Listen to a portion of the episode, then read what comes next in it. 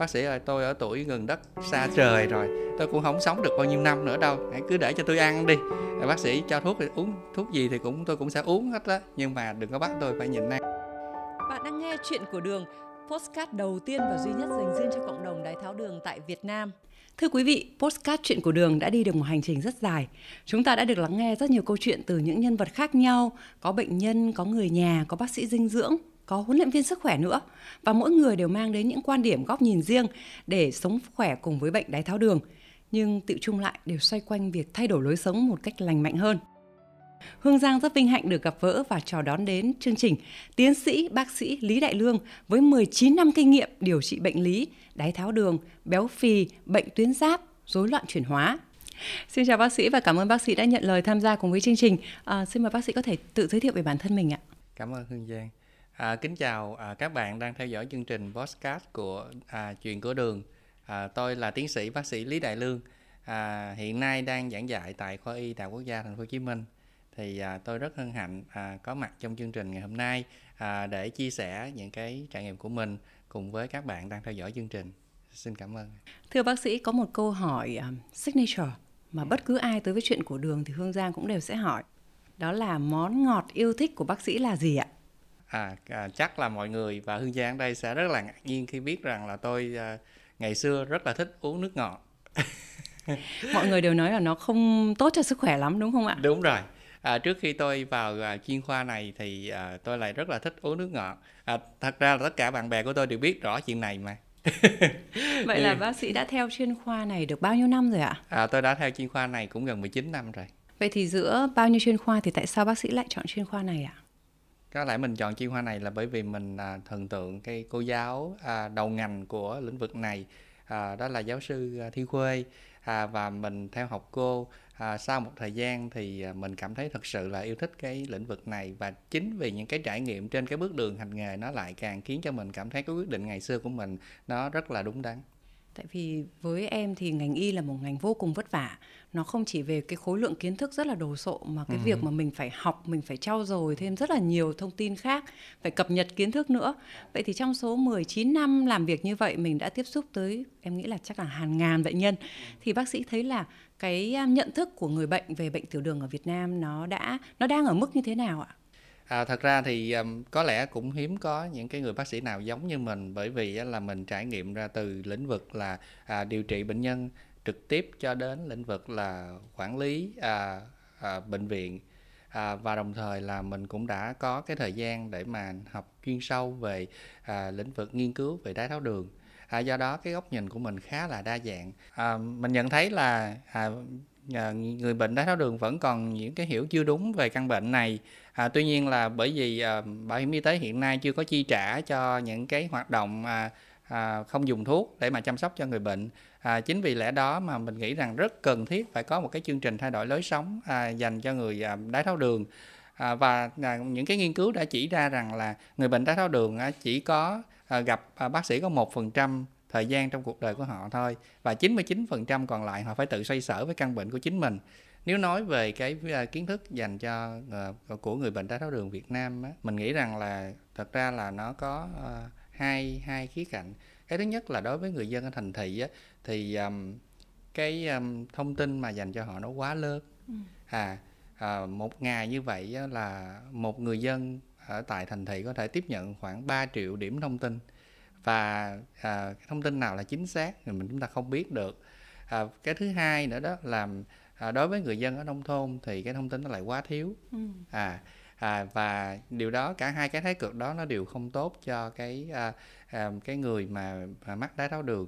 À, và à, à, khi mà chúng tôi à, tham gia vào cái chương trình để mà à, giáo dục sức khỏe à, à, dành cho người bệnh đái tháo đường bằng một cái phiên bản online à, thì nhận thấy rằng là cái à, kiến thức và cái à, à, kỹ năng của cái người bệnh đái tháo đường nó được cải thiện rất là rõ rệt tại một uh, tại cái một cái tỉnh miền Trung đó là Bình Định. À, thì điều đó cho thấy rằng là cái việc mà cập nhật kiến thức cho à, người dân mắc bệnh đái tháo đường nó còn một khoảng trống rất là lớn và đó là nơi mà chúng tôi rất là mong mỏi có thể à, đóng góp vào. Em nghĩ là chắc là cũng sẽ cũng rất nhiều người giống như em khi mà mình nghe về bệnh đái tháo đường mình thấy nó rất phổ biến bởi vì chỉ tính riêng ở Việt Nam thôi là cũng có tới khoảng hơn 5 triệu người đang bị mắc bệnh đái tháo đường. Tuy nhiên khi mà mình nói về bệnh này thì mình sẽ có rất là nhiều những cái điều mà mình hiểu lầm. Ví dụ như ngày xưa thì em cứ tưởng là à chắc là tiền tiểu đường xong rồi sẽ tới bị uh, tuyếp 1 à. tuyếp 1 xong rồi bị nặng lắm rồi thì mình à. sẽ chuyển qua tuyếp 2 đó thì những cái quan niệm sai lầm như vậy thì trong suốt cái quá trình hành nghề bác có bắt gặp có thường xuyên không ạ à ngay cả thật thật ra không phải chỉ là à, đối với người dân thông thường đâu mà ngay cả đối với nhân viên y tế mà không phải chuyên ngành đôi khi á, là các bạn cũng ghé đến và gặp mình và hỏi là ủa vậy đái đường tiếp 2 nặng hơn đái đường tiếp 1 hả? Hả bác sĩ lương? À, thì thật ra là à, khi mình quan tâm đến một cái lĩnh vực sức khỏe đó mình đọc về nó thì mình mới thấy là là cái kiến thức đó là đúng hay là là không đúng. À, thì à, có, thể nói một cách nôm na thì tiền đái tháo đường nó là à, cái giai đoạn khởi đầu à, để mà báo động để cho mình biết là mình sẽ có nguy cơ mắc đái tháo đường à, rất là lớn trong tương lai còn đái tháo đường tiếp 1 hay đái tháo đường tiếp 2 thực sự mà là nó nói về cái à, cái nguyên nhân mắc bệnh nhiều hơn. À, và à, nếu mà một, nói một cách dễ hiểu thì đái đường tiếp 2 là người bệnh vẫn còn có thể uống thuốc được. Trong khi đó đái đường tiếp 1 thì là người bệnh phải phụ thuộc vào insulin toàn bộ. Và nếu như không tiêm insulin thì à, họ sẽ chết. Cho nên là bắt buộc họ phải tiêm insulin em nghĩ là còn có một cái quan niệm sai lầm nữa là khi mà mọi người nghe là mình bị bệnh thì mọi người sẽ kiêng khem rất là kỹ. Uh, có hai trường phái. Một à. trường phái là thôi đằng nào cũng bị bệnh rồi à. mình ăn uống thế nào cũng được. À. nó cũng không hết được đâu tại vì đây là một căn bệnh mãn tính. Và cái trường phái thứ hai là ngược lại nó rất là cực đoan là làm sao chúng tôi phải kiêng khem tuyệt đối không được ăn cơm không được ăn đồ ngọt. Thì uh, bác sĩ có gặp những trường hợp như vậy nhiều không ạ? À, đúng chính xác giống như là những gì mà giang nói vậy đó à, thì à, mình cũng gặp những cái tình huống là à, có những à, cô chú hoặc là à, người những người con cái của bệnh nhân mắc đái tháo đường họ rất là cực đoan nghĩa là họ nói rằng là một khi đã bị đái tháo đường là tuyệt đối là không được ăn uống gì cả. À, trong khi là một cái ở một cái thái cực khác á, thì lại có những à, cô bác là đến gặp mình và nói là bác sĩ ơi tôi ở tuổi gần đất xa trời rồi tôi cũng không sống được bao nhiêu năm nữa đâu hãy cứ để cho tôi ăn đi bác sĩ cho thuốc thì uống thuốc gì thì cũng tôi cũng sẽ uống hết đó nhưng mà đừng có bắt tôi phải nhịn ăn. Em thì nghĩ là trong hay... chuyện nào cũng thế nó đừng cực đoan về một hướng quá đúng ừ, không ạ? Đúng rồi. À, ta, thật ra là à, người bệnh đái tháo đường à, thì vẫn có thể là à, tận hưởng một cái cuộc sống với chất lượng tốt và họ vẫn có thể à, thưởng thức được những cái món mà mình à, ưa thích. À, miễn là à, chúng ta ăn ở mức độ vừa phải thôi giống như giang nói cái gì cũng đừng có cực đoan quá. Và chúng ta ăn uống một cách đa dạng với nhiều loại thực phẩm khác nhau. À, thì như vậy là chúng ta à, vẫn có thể à, kiểm soát được đường huyết tốt. Trong khi đó không phải hy sinh đi những cái món ăn mà mình ưa thích. À, thực tế là mình có à, một cái anh à, bệnh nhân bị đái tháo đường mà mình cảm thấy rất là tự hào về ảnh. Là bởi vì á, ảnh điều trị đái tháo đường từ rất sớm à, và nhờ vậy à, mặc dù là sau à, có thể là 12 năm rồi nhưng mà ảnh uống rất là ít thuốc và ảnh à, vẫn có thể ăn uống gần như là bình thường chỉ là ảnh kiên cử những cái món quá ngọt mà thôi. À, và đó là một cái ví dụ mà à, điển hình cho thấy là nếu như chúng ta quản lý tốt bệnh đái tháo đường thì là cái người bệnh đái tháo đường họ vẫn có thể ăn uống à, à, một cách heo thì mà đồng thời ở một khía cạnh khác họ vẫn có thể thưởng thức những cái món mình ưa thích mà không phải hy sinh quá nhiều à, cái chất lượng cuộc sống của mình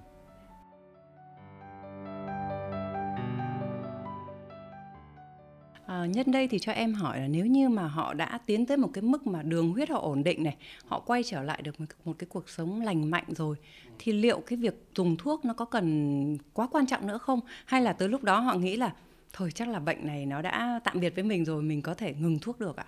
À, um, thật ra nếu một khi đã được chẩn đoán đái tháo đường tiếp 2 thì gần như là chúng ta à, đâu đó khoảng 80 đến 90 phần trăm trường hợp là chúng ta là phải dùng thuốc liên tục. À, bởi vì là à, các nhà khoa học đã nhận thấy rằng một khi mà chúng ta à, được chẩn đoán đái tháo đường có nghĩa là à, cái khả năng mà bài tiết insulin của tụy tạng đã giảm đi khoảng 50% rồi. À, và đó là lý do tại sao mà chúng ta à, vẫn phải nên dùng thuốc liên tục khi chúng ta bị đái tháo đường. À, thì thật ra đó là một cái câu hỏi mà thường xuyên là à, người bệnh hỏi hỏi mình. À, như chẳng hạn như là tuần vừa rồi cũng có một cặp vợ chồng à, đến và gặp mình và à, họ rất là à, nghiêm túc trong cái việc thay đổi lối sống. Và anh chồng thì anh bị đái tháo đường nhưng mà anh đến với mình bởi vì một cái câu hỏi mà hai vợ chồng đau đáo đó là đường huyết của của của anh chồng bây giờ rất là ổn rồi. À, và cái mức đường trung bình à, 3 tháng à, của ảnh tức là tôi gọi là HB1C đó ở cái mức lý tưởng luôn. Và bây giờ anh muốn ngưng thuốc.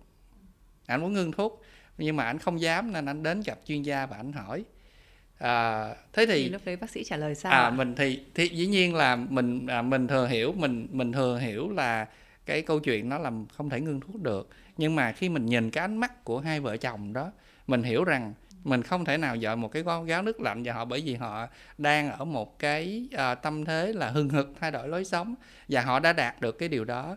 Và thực sự là đường của họ đang giảm rất là tốt. Thế thì bây giờ nếu em ta nói phán một câu là là anh không thể nào ngừng thuốc được anh bắt buộc phải uống thuốc cho dù anh thay đổi lối sống như thế như thế nào đi nữa thì sẽ dẫn đến hai hậu quả. Thứ nhất là họ cảm thấy chán nản và họ từ bỏ thay, cái việc thay đổi lối sống luôn. Họ nghĩ rằng đằng nào cũng phải uống thuốc thôi chỉ uống thuốc ăn cho nó đã. À, và hoặc là à, cái thứ hai là họ cũng không nghe mình luôn và họ cũng tự động bỏ thuốc luôn. À, cho nên là mình phải có những cái cách nói những cái tiếp tiếp cận nó khéo léo và nó à, mềm mỏng để cho cuối cùng rằng là uh, trước sau gì họ cũng hiểu ra được rằng là họ nên tiếp tục dùng thuốc nhưng mà họ không mất đi cái động lực thay đổi lối sống. Như vậy em thấy làm bác sĩ khó quá. Vừa phải giỏi chuyên môn mà còn phải vừa giỏi cả tư vấn tâm lý nữa ạ.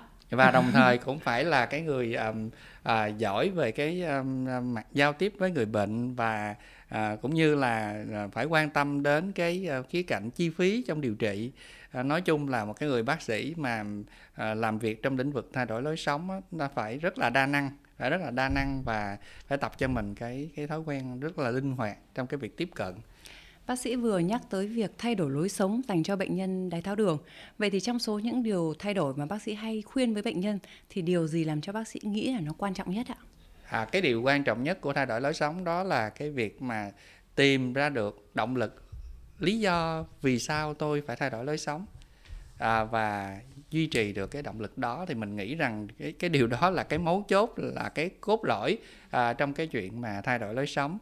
À, là rất là nhiều um, cô chú và anh chị hỏi à, mình rằng là thay đổi lối sống uh, là gì thì mình có thể trả lời ngay rằng là thay đổi lối sống bao gồm có là ăn uống một cách hài hòa về mặt dinh dưỡng à, tập thể dục thường xuyên à, giảm stress ngủ đủ giấc vân vân và vân vân. À, nhưng mà điều đó thực sự mà nói nó nó giống như là một cái uh, uh, uh, câu chuyện ờ, cái lời nói cửa miệng vậy đó và nó sẽ không đi vào lòng người được. Uh, cái cái cái điều quan trọng là mình phải chạm được tới cái uh, cái tâm bên trong của cái người à, bệnh đó đó và để giúp cho họ nhìn ra được là động lực là vì sao tôi phải thay đổi lối sống.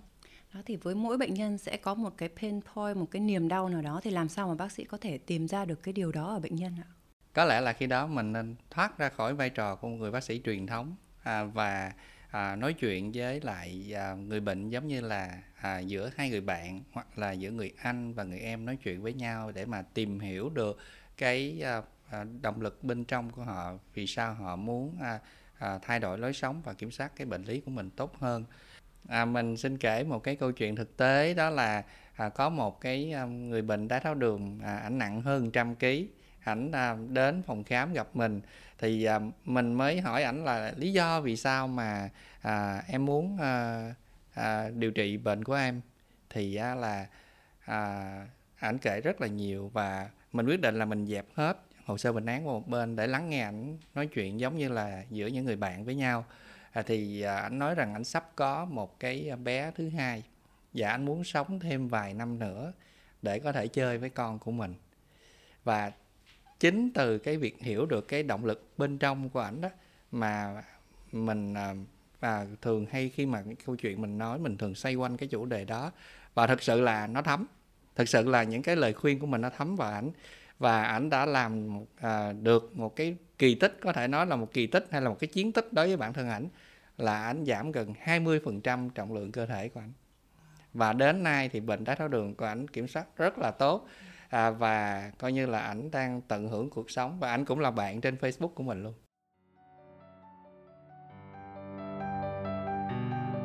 Trong suốt quá trình mà chăm sóc bệnh nhân đái tháo đường thì cái vai trò về dinh dưỡng này thay đổi lối sống này vận động này nó sẽ rất là quan trọng và cần sự hỗ trợ từ người nhà. Với những người chăm sóc bệnh nhân thì bác có những kỷ niệm nào mà đáng nhớ trong suốt cái quãng thời gian mà làm nghề của mình không ạ? À, à cũng có nhiều kỷ niệm đối với um, người nhà lắm. À, một cái à, một trong những kỷ niệm đó là mình nhớ về cái à, cái lúc mà thời gian mình đi học nội trú à, à, ở à, bệnh viện chợ rẫy đó thì à, mình thấy là có một bác bị đái tháo đường mà à, tai biến mạch máu não và là nằm liệt giường. Thì à, là bác ấy bị một cái vết thương ở chân nó không có lành được và đó lý do tại sao bác ấy nhập viện. Thì cả gia đình gồm có bố mẹ và gồm có mẹ và hai người con trai á, là vào viện và tập trung chăm sóc cho bác ấy. Và thật ra ở trong bệnh viện mình mới thấy được cái tình thương trong gia đình nó thể hiện đến như thế nào thật giả lúc đó là nhìn thấy được hết và mình thấy là hai người con chăm sóc cho à, bố của mình từ cái việc ăn uống cho đến việc đi tiêu tiểu vệ sinh tại chỗ mà không hề có một cái sự à, sợ hãi hay là à, dơi sợ, sợ dơ gì cả. Thì cái đó nó là một cái uh, một cái sự cả một cái đem lại một cho mình một cái cảm xúc rất là um, không quên được và mình mong muốn rằng nếu có thể quay ngược thời gian lại thì mình có thể điều trị uh, cho bác ấy tốt hơn để bác ấy không bị tai biến bằng nó não và bác ấy có thể uh, tận hưởng một cuộc sống hạnh phúc bên uh, mà vợ và con cái của mình. Dạ. Vậy thì bác đánh giá như thế nào về vai trò của người chăm sóc trong những trường hợp như thế này ạ? À, có lẽ là cái người chăm sóc à, nó rất là quan trọng để mà à, giúp cho à, người bệnh có thể à, thay đổi được à, lối sống à, thành công. À, tuy nhiên là cũng không hiếm những trường hợp là có một cái sự căng thẳng giữa à, gia đình và bệnh nhân. À, mình nói ví dụ giống như là mình có một cái người bệnh đó là khi đến với mình đó bao giờ cũng nói là à, tôi ăn uống rất là tốt hết á tôi ăn rau rất là nhiều và tôi không ăn ngọt nhưng tôi cũng không hiểu đường của tôi vì sao cao à, nhưng mà khi mà bệnh nhân đi ra khỏi phòng khám rồi đó thì tới à, thì cái người con dâu đi cùng á mới xà vô và ngồi cái chỗ của bệnh nhân và nói với tôi rằng là à, thật ra ở nhà đó bà cụ ăn nhiều lắm bác sĩ ơi. À à, thậm chí ở nhà tôi không à, em không có để đồ ăn thì bà cụ cũng gọi xe ráp để mà à, đi mua đồ ăn về nữa. Nhưng mà phận tôi à, em là con dâu cho nên em không thể nào nói được. Bây giờ em chỉ nói riêng cho bác sĩ nghe thôi. Thì những cái tình huống như vậy mình phải khéo léo xử lý để nó không có gây nên cái sự xung đột giữa người con dâu đó với bà mẹ. Nhưng mà mình cũng hiểu được thông tin để mình có thể tác động và thay đổi cái cái nếp ăn uống của cái người bệnh nhân đó. Em thấy đúng là mỗi nhà mỗi cảnh bởi vì um, khi mà bị bệnh thì ai cũng sẽ thấy mệt mỏi cáu gắt khó chịu. Và lúc đó mà tìm được cái sự đồng cảm thấu hiểu của những người chăm sóc thì cũng không hề dễ dàng chút nào. Thì bác sẽ thường khuyên bệnh nhân như thế nào khi mà người chăm sóc cũng cảm thấy mỏi mệt ạ? À, thường thường là những cái bệnh mãn tính như đái tháo đường và tăng huyết áp á, thì uh, mình sẽ không mong đợi là cái um, cái cái lối sống của người bệnh à, lúc nào cũng phải à, chuẩn chỉnh được hết. Có những lúc là họ cũng cảm thấy là muốn được thư giãn và họ cũng sẽ ăn uống lung tung trở lại hoặc là họ dừng tập thể dục. Thì những lúc đó chúng ta cần phải kiên nhẫn. À, chúng ta cũng và cái, cái, cái kiểu của người lớn là à, không nên là dạy bảo mà chúng ta nên là à, à, kiên nhẫn với họ và à, đợi thời gian thì từ từ à, họ sẽ quay trở lại với cái nếp sống mà nó à, lành mạnh hơn. À, và như vậy thì mình cũng khuyên à, cũng khuyên người nhà là à, đừng có vội vã đừng có nóng lòng à, dẫn đến những cái xung đột không đáng có à, giữa cha mẹ và con cái. Mà hãy kiên trì hãy kiên trì và khi mà kiên trì như vậy thì đến một lúc nào đó người bệnh sẽ hiểu ra và sẽ à, thay đổi lối sống theo cái chiều hướng à, tốt hơn. À, ví dụ giống như là mình đã từng thấy là ông bố à, dẫn à, đứa con à, gái của mình đến à, à, phòng khám của mình và cái à, bé đó thì không may bị đái tháo đường thì ông bố à, rất là lo lắng và gần như ông muốn à, thu xếp hết tất cả mọi thứ cho con của mình nhưng mà mình nói với ông bố rằng là không nên như vậy. À, vì mặc dù là anh em mình cùng một thế hệ và mình hiểu rằng là những cái cái điều gì là tốt cho con mình nhưng mà khi mình nói mà mang tính cách ra lệnh như vậy chắc chắn con gái của anh sẽ à, không hiểu mà ngược lại còn phải đối nghịch lại cho nên đó là à, chúng ta chỉ có cung cấp kiến thức thôi và chúng ta cứ chờ đợi theo thời gian. À, thực sự nếu mà tấm lòng của anh thương con thì lúc nào đó bé sẽ hiểu ra và bé sẽ thực hành những điều gì mà bé biết là tốt cho mình. À, nhân dịp đang nói về bệnh nhân đái tháo đường mà càng ngày càng trẻ hóa nếu như trước kia chúng ta nghĩ là bệnh đái tháo đường chỉ dành cho những người lớn tuổi thôi thì bây giờ chúng ta có thể thấy là có rất nhiều bệnh nhân rất là nhỏ tuổi. Và để thay đổi lối sống cũng như là chế độ dinh dưỡng của những em bé như thế này thì nó sẽ còn khó khăn hơn rất nhiều. Bác sẽ gặp trường hợp nào mà bệnh nhân nhỏ tuổi nhất và rất là khó hợp tác trong quá trình mà chăm sóc không ạ? À, mình có những bệnh nhân đái tháo đường là à, à, chỉ là khoảng chừng 8 9 tuổi thôi là các bé đó đã à, đường đã rất rất là cao rồi à, và, à, thực sự mà nói à, giống như Hương Giang nói đó rõ, rõ ràng là những bé đó thực sự không có không có ý thức được ừ. là các bé phải ăn uống kiêng khem dạ. như thế nào đang, đang tuổi ăn, ăn tuổi, tuổi lớn mà à, cho nên nó thấy cái gì ngon thì nó cứ ăn thôi um, thì thật ra mà nói là à, những cái trường hợp đó đó à, mà mình à, chỉ có thể là À, à, à, nói chuyện với bé để mà bé có thể hiểu ra hơn. Và thật ra là bé những em bé thời nay rất là thông minh nha.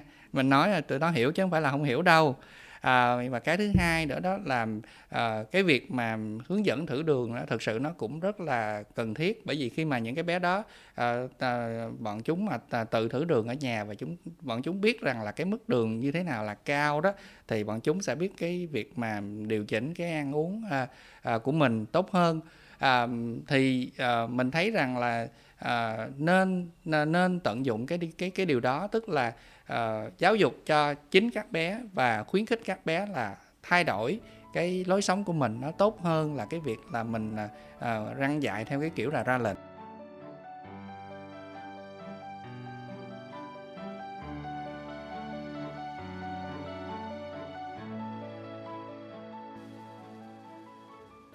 dạ Vậy thì trong suốt 19 gần 20 năm làm nghề thì điều gì mà làm cho bác yêu thích nhất ở công việc của mình? À, có lẽ là người bệnh sau khi à, à, đến khám và điều trị với mình à, lâu năm bởi vì bệnh đái tháo đường là bệnh mãn tính mà họ trở thành người bạn của mình luôn.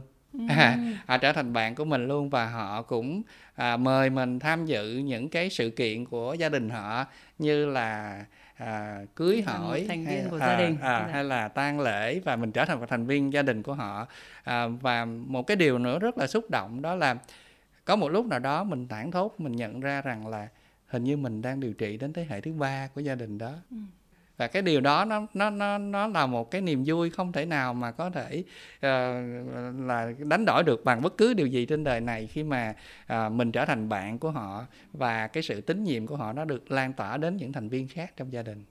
Nhưng mà để điều trị một ca thành công thì có thể nói là 99% dựa vào sự nỗ lực của người bệnh bác có bao giờ bác cảm thấy chán nản hoặc là thất vọng khi mà mình đưa ra những lời khuyên mình đưa ra cái phác đồ điều trị nhưng mà bệnh nhân lại không nghe theo mình và vẫn giữ cái lối sống cũ không ạ? À, thật ra mà nói thì bác sĩ à, điều trị mà những cái bệnh mãn tính á, thì à, khó mà thành công lắm vì chúng tôi không bao giờ mà chữa hết một cái bệnh nào cả. Đái tháo đường chúng ta không không thể chữa khỏi được. À, à, cái à, điều quan trọng là à, sau một cái khoảng thời gian ví dụ như là hàng chục năm mình nhìn lại và mình thấy bệnh nhân của mình không bị biến chứng à, suy thận không có mù mắt ha, không bị cưa chân thì đó là một cái niềm vui rồi yeah. Dạ. nhưng mà cái cái niềm vui đó nó cũng là một cái hành trình rất là gai góc vì có những lúc là mình cảm thấy là gần như những phương thuốc những phương án mình đưa ra nó đều thất bại hết thì uh, à, lúc đó không cũng, hợp tác đúng không ạ à và khi đó mình cảm thấy uh, cũng thất vọng đấy ừ. À, nhưng mà là một nhân viên y tế thì mình phải biết cách tự quản lý stress của bản thân mình à, để mà có thể vượt qua được cái áp lực hay là cái sự thất vọng đó để lúc nào mình cũng phải là à, nói chuyện với à, người bệnh ở cái trạng thái là thoải mái và vui vẻ ừ. nhất à, bởi vì á, là mình nghĩ rằng là người bệnh đã cần tới mình rồi mà trong khi đó nếu mà đến gặp mình mà mình lại à, thể hiện một cái thái độ thất vọng nữa thì ừ. á, là sẽ ờ, rất là khó để mà có thể ờ, hỗ trợ cho người bệnh được. Cho nên là thật ra nhân viên tế cũng là đối tượng cần phải quản lý stress tốt đấy. Em nghĩ là rất rất stress luôn ạ. À. à, vậy thì trong những trường hợp như vậy có trường hợp nào mà bác cảm thấy nuối tiếc? Nếu như mà họ nghe theo lời khuyên của mình nếu như mà họ làm theo cái phác đồ điều trị của mình thì cái uh, tình trạng bệnh của họ nó đã tiến triển tốt hơn. Có trường hợp nào bác cảm thấy nuối tiếc không ạ thật ra chiều nay à, à, trên đường đến với chương trình đó thì có một cái bác lớn tuổi gọi cho mình. Năm nay bác ấy cũng hơn 70 tuổi rồi. Dạ. và bác sống ở à, phan thiết. À, bác bị liệt rồi. Bác không thể nào vào sài gòn để khám ừ. bệnh được nữa. Và trong một cái khoảnh khắc nào đó mình cảm thấy rất là tiếc vì nếu như năm xưa mình à, à, giải thích cho bác tốt hơn nữa và bác à, có một cái lối sống nó lành mạnh hơn thì có lẽ là có thể hai duy trì cháu. được lâu dài hơn đúng, đúng rồi và hai bác cháu ngày hôm nay có thể gặp được nhau để nói chuyện rồi. Và cái khi mà à, cái cái hình ảnh đó nó thoáng qua với mình nó đó lại là một cái động lực khiến cho mình thấy rằng là mình cần phải nói mạnh mẽ hơn nữa ừ. à, truyền cảm hứng mạnh mẽ hơn nữa đến người bệnh thì như vậy họ mới có thể thay đổi lối sống được tốt hơn. Là một bác sĩ tiểu đường thì bác đang giữ cái thói quen sức khỏe hàng ngày của mình như thế nào để có thể duy trì được sức khỏe mình có một cái may mắn là à, mình thường xuyên nói về thay đổi lối sống cho nên những điều đó nó cũng nhập tâm vào mình luôn. Và như mình nói có những lúc mình cũng tham gia tiệc tùng với lại à, người bệnh của mình cho nên là mình không giấu được họ đâu. Mình không thể nào giả dối được hết mà nó phải là cái lối sống thật sự của mình. À, thì như cái dịp tết vừa rồi chẳng hạn mình không hề lên ký mặc dù mình ăn khá là nhiều. À, dịp tết mà mình cũng là thưởng thức uh, những cái món ăn ngon cùng với gia đình. À, nhưng mà mình tăng cường tập thể dục à, mình à, tự dưng những ngày tết mình lại nghiện bơi và mình bơi rất là nhiều. Và sau khi bơi xong thì mình cảm thấy rất là sảng khoái và mình đã đốt một cái lượng năng lượng khá lớn. Và vì vậy mà mình có thể ăn những cái món ăn ưa thích mà nó cũng không hề làm à, thay đổi những cái chuyển hóa bên trong mình.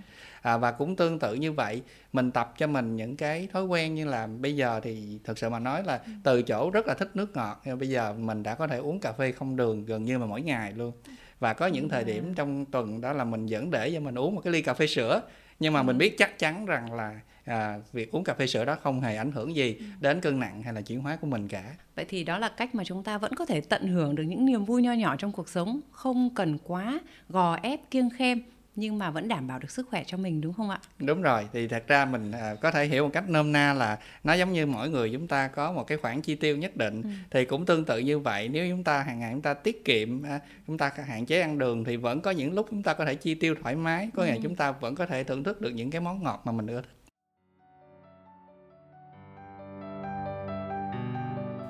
Và em nghĩ ngay cả postcard chuyện của đường của chúng ta ngày hôm nay cũng đang là một cách để đưa những thông tin về bệnh đái tháo đường một cách chính thống hơn tới với những người bệnh và làm cho cách mà họ tiếp nhận thông tin một cách nó nhẹ nhàng hơn, à. nó không quá nặng nề về y khoa đúng không ạ? Đúng rồi. Vậy thì trong suốt cái quá trình mà thành lập Diaby đến bây giờ thì điều gì làm cho bác tự hào nhất và cái thành tựu nào mà Diaby đã thực hiện được làm cho bác cảm thấy rất là tự hào? À, Dabi thực sự mà nói là đã đem đến những cái điều à, kỳ diệu à, à, bọn mình đã tổ chức một cái chương trình à, hướng dẫn thay đổi lối sống dành cho những cô chú mắc đái tháo đường ở um, à, tỉnh Bình Định và đã kết hợp với lại à, bệnh viện đa khoa tỉnh để thực hiện một cái nghiên cứu khoa học. Và cái kết quả nghiên cứu của bọn mình cho thấy là những cô chú anh chị nào tham gia vào cái chương trình thay đổi lối sống của Dabi đó thì có thể giảm được rất là hiệu quả cái à, đường huyết của mình. Cụ thể là cái mức đường trung bình HB1C giảm được tới 1,5% ừ. à, so với cái nhóm mà không tham gia chương trình là chỉ có 0,28% ngoài mà thôi. Ngoài ra những cô chú đó thì họ cũng giảm đi vòng eo và huyết áp của họ cũng được cải thiện luôn. Thì đó là những cái niềm hạnh phúc không thể nào mà to lớn hơn nữa của những cái người làm chương trình Davi như bọn mình khi em thấy bác chia sẻ về các kết quả đã đạt được tại tỉnh Bình Định thì gương mặt bác cực kỳ rạng rỡ, cực kỳ tự hào và hạnh phúc với những gì mà Diaby đã thực hiện được. Vậy thì nếu như gửi một điều nhắn nhủ tới cộng đồng những người đái tháo đường Việt Nam, bác sẽ nhắn nhủ điều gì với họ? À, thật sự là à, bọn mình à, à đang muốn lan tỏa cái à, à, thành công của Dabi tại Bình Định đến nhiều tỉnh thành khác nhau. Cụ thể là bây giờ à, bọn mình cũng đang triển khai chương trình ở tại Cần Thơ, ở tại thành phố Thủ Đức và sắp tới sẽ là thành phố Hồ Chí Minh nữa. À, và chương trình nó đang dần dần lan tỏa đến à, cô chú anh chị mắc đái tháo đường ngày càng nhiều hơn. À, tuy nhiên là à, nó phải đến từ cả hai phía. Có nghĩa là à, Dabi đã ở đây thì cô chú các anh chị hãy hành động đi hãy chủ động tham gia tích cực cùng với chương trình. Và vì à, chỉ khi nào cô chú và các anh chị thực sự muốn thay đổi thì khi đó là à, Dabi mới có thể giúp được thì cái thông điệp cuối cùng mà chúng tôi muốn chia sẻ muốn lan tỏa ở đây đó chính là à, mong cô chú và các anh chị khi mà được mời tham gia vào chương trình của Davi chúng ta hãy chủ động lên hãy năng nổ lên và hãy tham gia cùng với chúng tôi. À, để mà cùng nhau chúng ta sẽ giúp cho à, cái lối sống của người đái tháo đường ngày một khỏe mạnh hơn. Xin cảm ơn bác sĩ rất nhiều. Thưa quý vị Chương trình Chuyện của đường được phát sóng trên kênh YouTube Diabetes Sống khỏe cùng đái tháo đường mỗi 2 tuần một lần vào ngày thứ sáu. Và các bạn cũng có thể tìm thấy chúng tôi trên các nền tảng podcast như Spotify, Apple, trang web Chuyện của đường. Chúng tôi rất mong nhận được sự theo dõi và góp ý của quý vị. Xin chào và hẹn gặp lại.